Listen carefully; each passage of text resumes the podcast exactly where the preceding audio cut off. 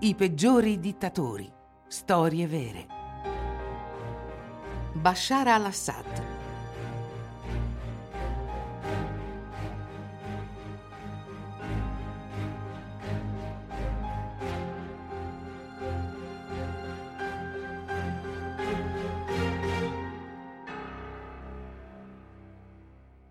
Non era destinato alla politica, ancora meno a governare ma le tragedie della vita a volte possono cambiare le coscienze. Colpito dalla morte accidentale del fratello maggiore, Bassel, nel 1994, Bashar el-Assad, a 30 anni, decise di tornare in Siria per addestrarsi all'Accademia militare di Homs. Dopo un'infanzia trascorsa nella capitale siriana Damasco, Bashar al-Assad lasciò la città per formarsi come oftalmologo a Londra, nel Regno Unito. Poco interessato alla politica, il terzo figlio di Hafez el-Assad, presidente della Repubblica Araba Siriana nel 1971, conobbe Asma al-Ahras, che divenne sua moglie nel 2000.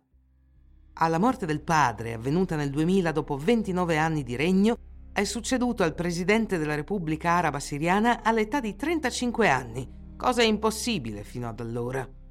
Il Parlamento fece modificare la Costituzione per abbassare l'età minima per la candidatura presidenziale da 40 a 34 anni.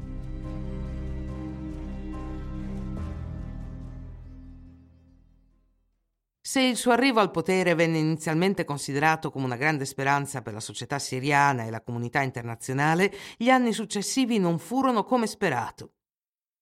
Il giovane presidente della Repubblica aveva inizialmente promesso molte riforme di democratizzazione e liberalizzazione, ma l'apertura al paese rimase molto limitata. Durante il suo secondo mandato, dopo una rielezione schiacciante nel 2007 con il 97,62% dei voti, Bashar al-Assad e il suo regime vennero colpiti dall'ondata di proteste che avevano scosso il Medio Oriente all'inizio del 2011. La primavera araba scoppiò anche in Siria Molti edifici del simbolo del governo furono assediati e bruciati. Il movimento di protesta si diffuse nelle maggiori città del paese.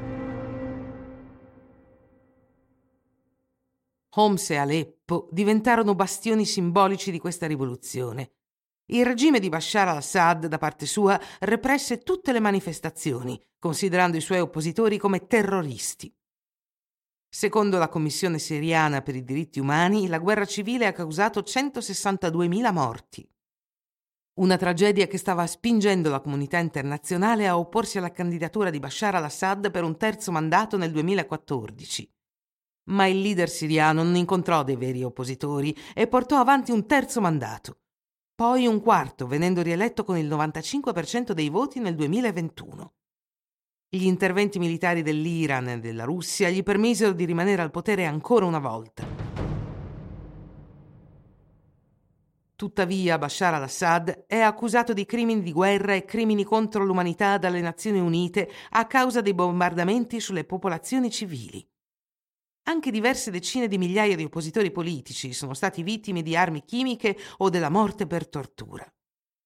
Dei crimini sanguinosi e orribili che nessuno avrebbe immaginato quando Bashar al-Assad, da giovane, aveva scelto liberamente di cominciare una carriera di oftalmologo all'estero.